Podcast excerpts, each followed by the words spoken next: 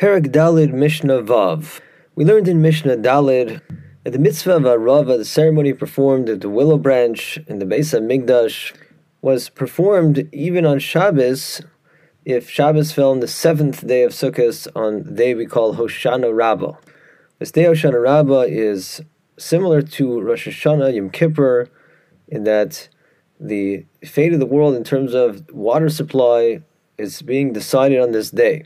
And so it's a day of fervent tefillah, a day to cry out, Ana Hashem, Hoshiana. And so the Kohanim prop up aravas around the Mizbeach, lean on the sides, it leans over the Mizbeach, we described, and the people go around the Mizbeach, calling out with Ana Hashem, Hoshiana. We said on Hoshana Rabbah on day seven, they would encircle the Mizbeach seven times. And once again, this ritual of Hoshana Rabbah was carried out even if Hoshana Rabbah is Shabbos. Similar to the halacha, we learned that the mitzvah of lulav is carried on the first day of Sukkot, even if that day falls out on Shabbos. And so our Mishnah elaborates on this point and says, "Kimaseu b'chol kach b'Shabbos," as we just mentioned. As the ceremony of Hoshana Rabbah was performed during the weekday, it would also be performed even if Hoshana Rabbah was Shabbos. Ella shahi malaktin osan may erev Shabbos.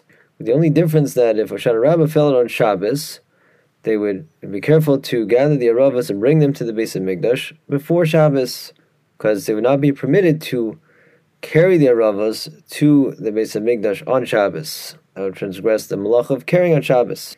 So it would simply be brought to the Beis HaMikdash before Shabbos. The aravas were placed in golden barrels filled with water so that they wouldn't wilt overnight, to keep them fresh for the mitzvah to be performed the following day. Up until this point in the perek, we've been working with the understanding that there was indeed a mitzvah of arava. This mitzvah involved propping aravas around the mizbeach. The Mishnah brings a different opinion which says there was no such mitzvah. Rather, Rabbi Yochanan ben Beroka, Omer, Rabbi Yochanan ben Beroka said, Chariel shel dekol you may be in. They would bring hardened palm branches, in other words, lulavim, to the Beis HaMikdash. Meaning this is separate and distinct from the standard mitzvah of lulav.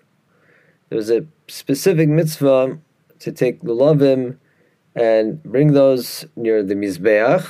V'chovten osan b'karka b'tzidia mizbeach and beat them on the ground next to the Mizbeach, also Ayom Nikra Yom Chibut Charios.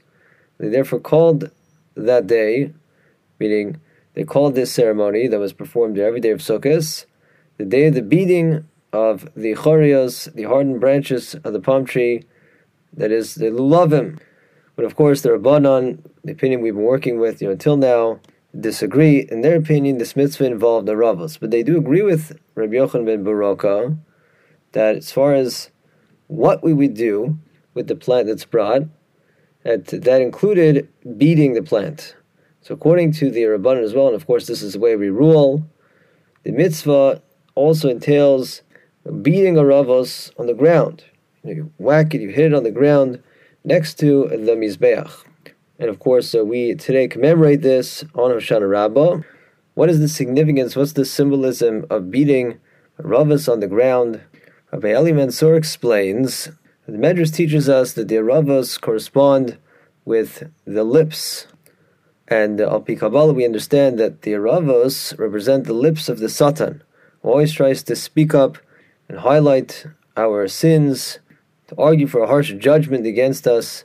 So by beating the Aravos on the ground, we're saying that we want to seal the lips of the Satan, not to prosecute us and point to our sins.